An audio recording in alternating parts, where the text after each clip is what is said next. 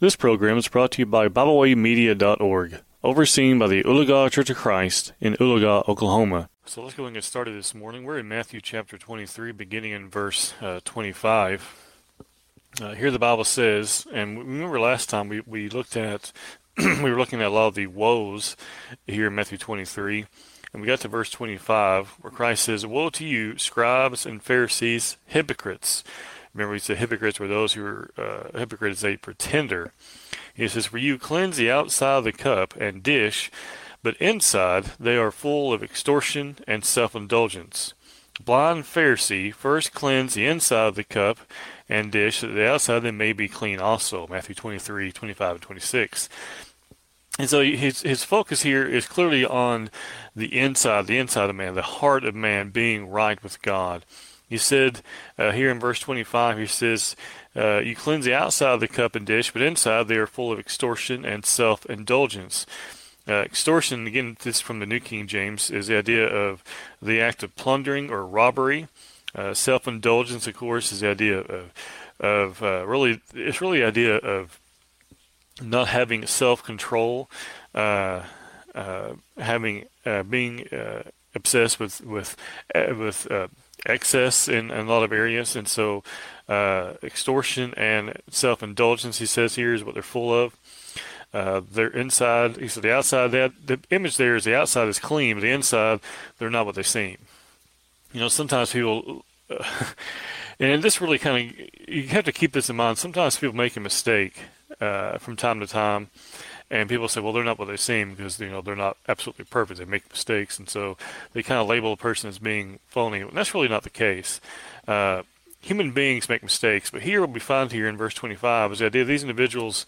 Uh, they weren't just these weren't just from mistakes being made from time to time. The idea here these people were just they were just evil and they were phonies and they were false teachers they were purposely leading people astray they purposely were denying uh, the miracles that christ had done or just flat out ignoring them in verse 26, he calls the Pharisee here, he says, blind Pharisee. He says, first cleanse the inside of the cup and dish, that the outside of them may be clean also. So the the the picture there is you start on the inside. You you you improve yourself from the inside moving out. You get your heart right with God. You, you uh, no doubt through the obedience of the gospel, and then you move on from there. You get your heart right with God. You get your mind right, and then you move outwards. So you start from inside and working out. Well, these individuals were focused on the outside, they were concerned about the inside. Uh, verse 27 says here, Woe to you, scribes and Pharisees, hypocrites, for you are like whitewashed tombs, which indeed appear beautiful outwardly, but inside are full of dead men's bones and all, and all uncleanness.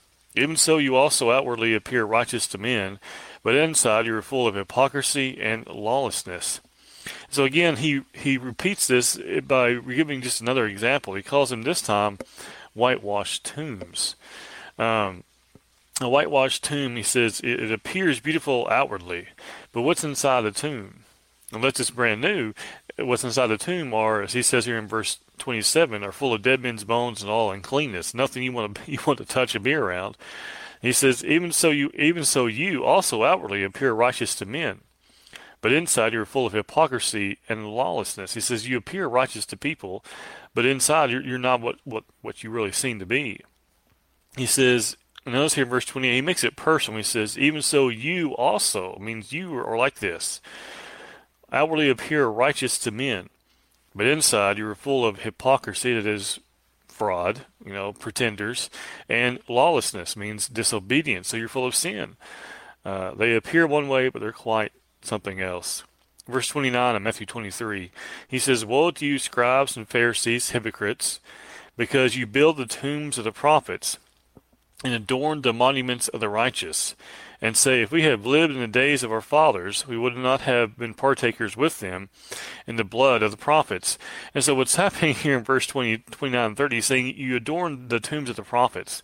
But he says that really what's happening is they're missing the picture that their fathers killed many of the prophets. Many of their ancestors harassed and abused the prophets of God of the Old Testament.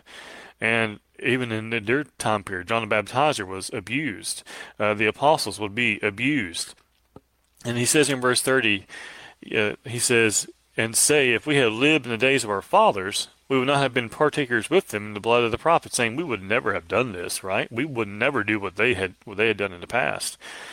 Verse 31, he says, Therefore you are witnesses against yourselves, and that you are sons of those who murdered the prophets. Fill up then the measure of your father's guilt. Uh, so what's happening here in verse 31 and 32 is he's saying here that you're just like them. You are just like your fathers. You are doing the same exact thing. They're doing it to Christ. They're doing it to uh, they would do it to the apostles. Uh, they did it to John the Baptizer. And we look here in verse 31 and 32. He says here, uh, Therefore you are witnesses against yourselves that you are sons of those who murder the prophets. Uh, they may not admit it, but they are like their father. They are, we say sometimes like father, like son. Uh, some in our time say they, if they had lived back then, they would not have been like these Jews. But uh, there are a lot of people today who say a lot of things, but when the rubber meets the road, they're not they're not like that at all. They they give in very quickly, and they uh, rebel and buck the truth. Um, looking at verse 32, it says, uh, "Fill up then the measure of your father's guilt." Uh, one commentator says, "Fill up the measure of your fathers, of your fathers, crown their misdeeds by killing the prophet that God has sent to you. Do at last what has long been in your hearts. The hour has come." Uh, a commentator by the name of Bruce, who I'm not overly familiar with. The idea there being that just do what you're going to do. You know, you're going you're going to do this. You're going to live out and follow the same pattern you those have gone before you have. You're going to rebel. You're going to rebuke. You're go or try to rebuke. You're going to argue against, like the Pharisees. I mean, keep in mind, look look here again in verse uh, 29. It says, "What to you, scribes and Pharisees? Who had caused him? Who was one of the sources of the biggest one of the biggest sources of of troublemakers?" It was the scribes and Pharisees. And we know, of course, the Jews had a major part. We know the Sadducees had a major part. But here, when he's talking about the scribes and Pharisees, he's, he's saying this because he's saying that they're evil people. They're, they're going to follow the same traditions of the fathers, which is to rebel against the prophets, to argue against the prophets, to abuse the prophets. And saying that's why he says here in verse 32, fill up then the measure of your father's guilt, meaning just carrying on what your fathers are doing, because that's what you're going to do. You're going to do exactly what they have done. Verse 33 says, Serpents, brood of vipers, how can you escape the, the condemnation of hell? There in verse 33. Uh, these are some some of the stronger words of condemnation that we find in the Bible. Serpents means snakes, and vipers means a very poisonous snake. So how can people described like this keep from being lost? Well, they have to repent. The only cure for sin is repentance. For the non-Christian, it's coming to, to God in obedience to the gospel. For the Christian who has uh, erred and, and and committed some type of sin, any type of sin, repentance must take place. And after repentance, we are again made right in the sight of God. But he says here in verse 33, he says, How can you escape the condemnation of hell? Well, we know how. But the problem is, these guys aren't going to do it. Verse 34, Therefore, indeed, I send you prophets, wise men, and scribes. He says in verse 34, Some of them you will kill and crucify, and some of them you will scourge in your synagogues and persecute from city to city.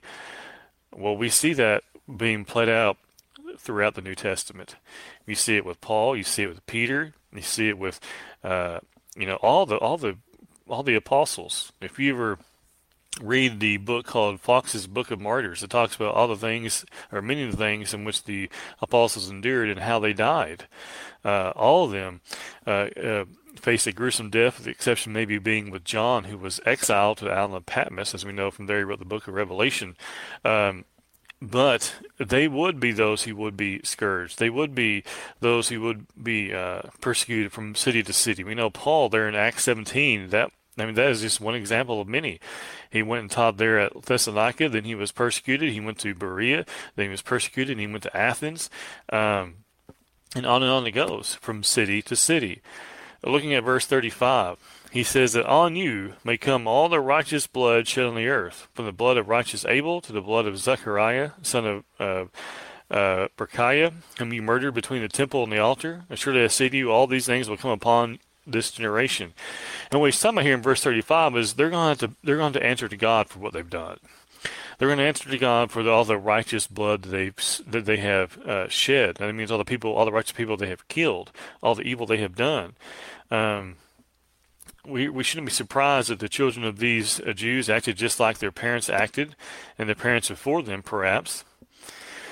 Um, the phrase here that you that you that upon you may come all the righteous blood shed, shed upon the earth may mean that these Pharisees should have learned from history, if nowhere else. But since they have not learned the lesson and still have the same attitude as their fathers, they will share in the same guilt and in the same judgment. From Abel, that's Genesis 4, verse 8, to Zacharias, 2 Chronicles 24, verse 20, history recorded the murders of the Old Testament. When these verses call Zacharias the son of Archias, and we some believe it to be a copy error. We know that Zacharias was the son of Jehoiada, Jehoiada the priest. It's also possible that the man had two names. As, uh, many people were were given different names at times and, and referred to diff- with different names. Um, because names meant something. And so, uh, especially during uh, the Old Testament and the time of the apostles, names were were were always important. And if, if interesting study is go back and look some of the some of the characters of the Bible and look at the meanings behind their names. It's very very interesting uh, to look at the meanings behind uh, what they were named. Looking at verse uh, 37 uh, we find here in verse 37, and this section also can be found in Luke 13, uh, 34 and 35. But here in this section, Jesus begins to, to weep over uh, Jerusalem, uh, 37 through 39. He says here, O Jerusalem, Jerusalem. Really, this is a conclusion of what he's been doing. He's been, been pronouncing these woes against the Pharisees and scribes and all these individuals. And he says in verse 37, and he kind of brings this this part here to a close, if you will. He says, "O Jerusalem, Jerusalem, the one who kills the prophets and stones those who are sent to her." And notice this. He says, "How often I wanted to gather your children together as a hen gathers her chicks under her wings, but you were not willing. See, your house is left desolate. For I say to you, shall see no see me no more till you say, Blessed is he who comes in the name of the Lord." So we see in verse 37 how often he wanted to gather them together. He wanted to bring them to him and said what happened. They killed the prophets and they stoned those who were sent to, sent to them. Uh, verse 38, he says, Your house is left desolate, meaning Jerusalem's going to be destroyed. We know Matthew 24 also talks about that. And then verse 39, uh, again, so we're going further. Verse 38, desolate means deserted or destroyed. Um, but a Patterson says here, some apply this to the temple in view of the discussion and, and in view of the discussion destruction of the temple in chapter 24. It lends credence to this view. This, this verdict may be a broader and include Jerusalem, which would include the temple. Uh, so they're going to be punished. Is what's going to take place. Uh, verse 39, he says, uh, he says here, "For I say to you, you shall see me no more till you till you say, Blessed is he who comes in the name of the Lord." It is sad that it will take the Lord coming again to cause belief in the Jews. However, they will have no alternative but to acknowledge him in that day. There's a day coming when every tongue will confess and every knee will bow. Philippians 2, verses 10 and 11. Well, then it'll be too late to save them. Matthew chapter 24. Now, Matthew 24 can also be found, uh, uh many references here can also be found in, in Mark 13, verses 1 and 2, and also Luke 21, verses 5 and 6. Now, of course, when we look at Matthew 24, I say, of course, when we look at Matthew 24, many want to apply all this to say that these are signs pointing to the Lord's return, that all this is relative to when Christ returns, he's going to come back, he's going to set up a kingdom and reign from Jerusalem for a thousand years. And they said, and here, this are signs pointing towards that. We're going to show how that is not the case. Uh, in Matthew 24, there are several questions are asked here as we begin, and it's not to the latter part of chapter 24 that you actually find where Christ begins to reference the second coming. Prior to that, as we're going, as we're going to go through this, uh, he is talking about the destruction, the coming destruction of Jerusalem, just like there in Revelation, uh, how those who are who are in Jerusalem are, are encouraged to remain faithful to God, and so we're going to go through this, showing how much of this the majority of it focuses on the destruction of Jerusalem, with only the latter part, really only the latter part of Matthew 24, deals with the second coming of Christ. So let's go and begin looking at Matthew 24. And the heading I have here, I'm, I'm, i tend to use the headings that Brother Max Patterson uses here. He says, When shall the temple be destroyed? And also, when shall be the end of the world? And now, this really is the heading for the entire chapter because he doesn't talk about the end of the world till the end of the chapter. Let's look at verse 1 and following. Matthew 24. Then Jesus went out and departed from the temple, and his disciples came up to him, uh, came up to show him the buildings of the temple. And Jesus said to them, Do you see do you not see all these things? Surely I say to you, not one stone shall be left here upon another that shall not be thrown down. Now this is key to remember because this really sets the tone for much of what Christ is talking about. Because we see here in verse twenty verse one here, just departed uh, Jesus went out and departed from the temple, and his disciples came up to show him the buildings of the temple in Jerusalem. And so they're showing him all the buildings of the temple there in Jerusalem. What does he say in verse 2? He says, Do you not see all these things? Surely I to you, not one stone shall be left here upon another that shall not be thrown down. What's he only talking about for the majority of the section? The destruction of Jerusalem and he's talking about the signs that you can know when these things are going to take place. Again, the destruction of Jerusalem, not the end, not the second coming. And we're going to get to that a little bit later, but we know that Christ tells us later in Matthew 24 that no one day, no one knows the day or the hour of, of, of, when he's going to come again, but my Father only. He says, not even the angels of heaven. So, uh, keep in mind that anytime you read about, especially in Matthew 24, I don't, I don't know anywhere else where this wouldn't apply, but when you read about signs there uh, of some event taking place, it cannot ever apply to the second coming because Christ himself has said, no one knows the day nor the hour. And so if we look for a sign that's, that's, going to predict when Christ is coming back again, we're going against Scripture because Christ has said that no one knows the day or the hour. Now, if you look here in Matthew chapter uh, 24, and just jumping ahead for just a moment, now you know sometimes in, in different Bibles, translations, different headings. This one, unfortunately, has a heading, The Coming of the Son of Man, in Matthew 24, verse 29, but that's incorrect. You continue reading here um, in Matthew chapter 24 and looking down at verse 36. This is where Christ actually begins talking about the second coming, not way back here in verse 29. Because where there are signs pointing to an event, it cannot be a reference to the second coming because if you look here in verse uh, 36, he says, But of that day and hour no one knows, not even the angels of heaven, but my Father's only. But as the days of Noah were, were, so also will be the coming of the Son of Man be, meaning no one knows what's going to happen. Verse 36 and 37 tells us that when Christ comes back, no one knows. No one knows when it's going to take place. He says, But of that day and hour, no one knows, not even the angels of heaven, but my Father only. But as the days of Noah were, which means as everybody was going about living their life in the time of Noah before the rain came, he says that's how it's going to be. He says, he says, so also will be the coming of the Son of Man be. Meaning everybody's going to be living and doing what they normally do, and then the Lord's going to return. No one's going to know when. Uh, he mentions there in verse 38, for as in days before the flood, they were eating and drinking, marrying and giving in marriage, and so on. I mean, they were living their lives until the rain came, right?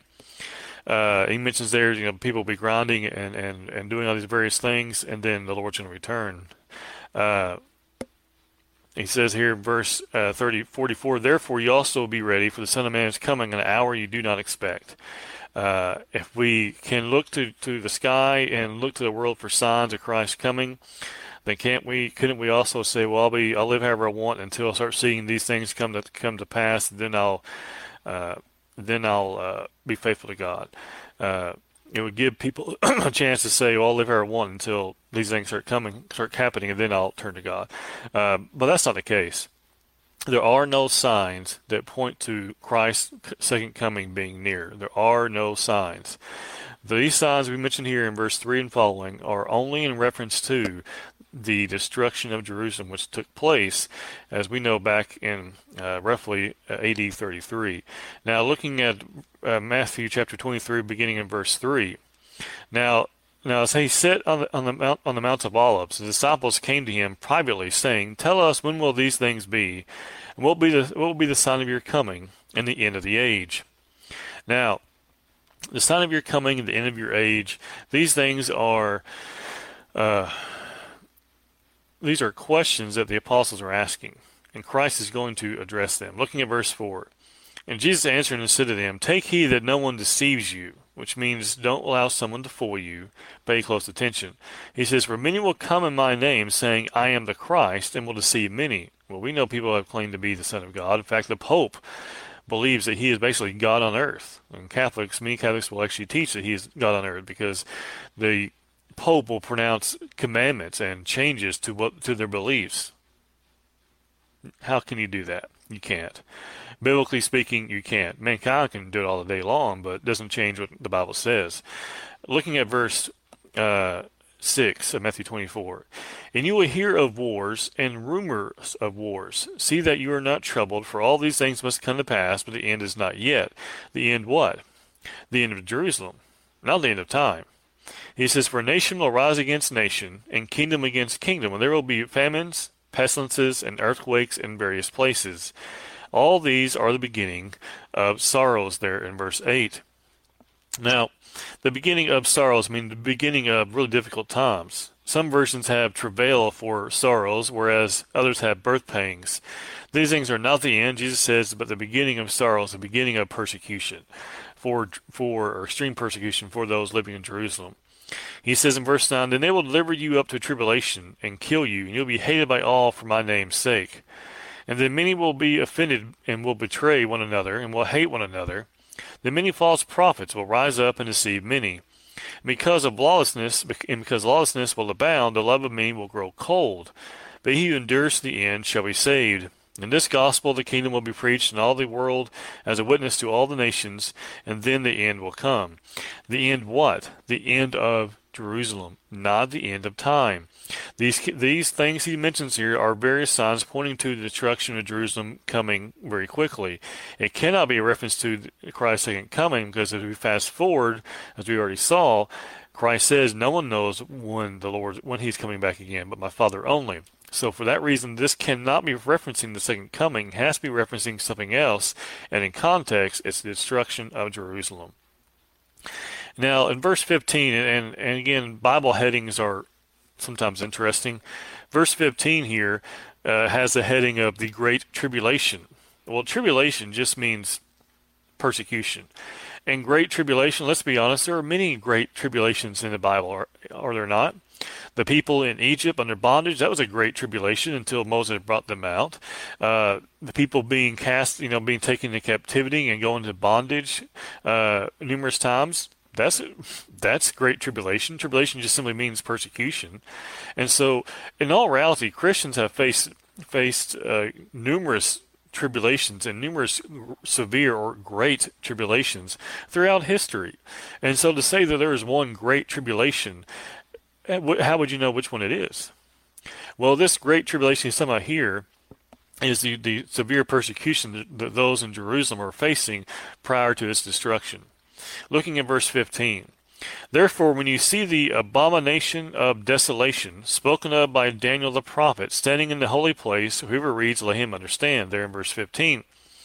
The, the abomination of desolation is the destruction of Jerusalem. If you go back and look at Daniel chapter 12, verse 11, Daniel 9, verse 27, and Daniel 11, 31, it's a reference to Jerusalem. Abomination means extreme hate, disgust, and des- uh, being detested. Desolation means laying waste or ruin so as to cause great grief and woe. Uh, Daniel's expression, and overspreading uh, of abominations, he shall he shall make it desolate has to do with the corruption of the Jewish nation, uh, and on account of this, he shall be he shall make it desolate. This was done by the Roman army spreading the nation and uh, overspreading the nation, and the Jews could not resist them. Luke 21 verse 20. Uh, Luke 21:20 says, "And when you see that when you see Jerusalem compassed with armies, then know that the desolation therefore is nigh." So Luke is saying Luke says, when you see the armies of Rome around you, know that desolation, or as we said before, this desolation, this this ruin, this attack is nigh, is close. And so when when Matthew says here in, in verse or when Christ says here in verse 15, therefore, when you see the abomination of desolation spoken of by Daniel the prophet, staying in the holy place, who are read to him understand, then let those who are in the Judea flee to the mountains. Now, keep in mind here, first of all, this next section is, is going to obliterate any idea that this is coming, talking about the second coming of Christ. Before we get to that, though, verse 15, prophecy shows this is a reference to destruction of Jerusalem. Daniel says it. Luke says it there in Luke 21 20. That when you see Jerusalem compass about, which when you, you, see Jerusalem surrounded by armies, know that, that you're about to be destroyed, basically. He says, uh, then know that the desolation thereof is nigh. When we see Roman armies around it, around the city, you know it's about it's about to go down. Uh, to put it in 21, 2021 terms, it's about to go down. Uh, in verse 15, the same idea there. And this idea of standing in the holy, time about Daniel standing in the holy place, and whoever reads them understand. The idea there, whoever reads and understands this will understand what, what will understand what uh, Daniel was talking about, the destruction of Jerusalem. Uh, there in verse uh, 15. Standing in the holy place means the city was standing, was standing where it ought to stand. Whoso, whoso reads, let him understand. This is indicated by Daniel, back in Daniel 24 and 25. Now, so we have prophecy talking about here in verse 25. This prophecy tells us this is about the destruction of Jerusalem. Now, notice here in verse 16 and following, if any of these, if this is in reference to the second coming and not the destruction of Jerusalem, why would Christ say here in verse 16 what he does? Let those who are in Judea flee to the mountains. If Christ is coming back, what difference does it make? Verse 17, let him who is on the housetop not go down to take anything out of his house. Let him who is in the field not go back to his clothes. He's talking about physically leaving a place, isn't he? He's not talking about preparing for for the second coming because if it's the second coming, what what would it matter if you're on the housetop? What would it matter if you're being told to flee to the mountains? No one can hide from Christ's second coming, so it must not be a reference to the second coming of Christ. Look at verse 19. But woe to those who are pregnant and to those who are nursing babies in those days.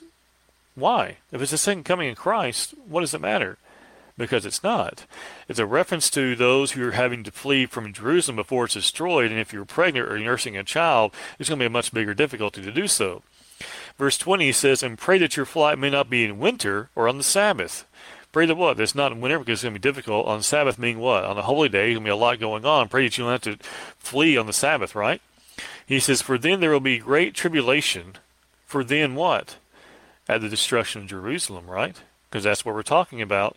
At the destruction of Jerusalem, there will be great tribulation or great persecution, such as not been seen, such as not been since the beginning of the world until this time, no, nor ever shall be. And unless those days were shortened, no flesh should be saved, but for the elect's sake, those days will be shortened, which means the destruction is going to be severe. This uh, persecution is going to be intense, but it's not going to last for, for all time. It's going to come to an end. Okay, we are going to stop right there. Um, there's a lot to talk about here in Matthew 24, but we're going to stop there this morning. When we come back next time, uh, we will pick up in Matthew chapter 24 and verse 23. I do thank you for listening this morning. Hope you have been encouraged by this. Hope you have enjoyed this study. Hope you will share with others. Again, this is be on this is on Facebook here. Obviously, it will be on YouTube at some point on that page as well. On that section for the Oologah Church Christ. There's a playlist there with all these on there, or at least most of these on there. And then if you go to Podbean, if you look up, uh, or if you even go on iTunes or whatever, your favorite place to find podcasts, if you type in Bible Studies with Russ, you'll find me there and you'll find all of the studies in audio format that you can listen to as well. So thank you for being here with me today. Hope you enjoyed this study with me and hope to see you again next time. We thank you for tuning in today. We hope you enjoyed this program. You can find out more about BibleWay Media by visiting us at biblewaymedia.org. You can also find us on several uh, social media platforms now. You can find us not only on Facebook, but you can also can find us on Tumblr. You can also find us on the Twitter alternative known as Telegram and on the Facebook alternative known as MeWe. We hope you enjoyed this program. We hope you will share with others. And as always, we thank you for listening.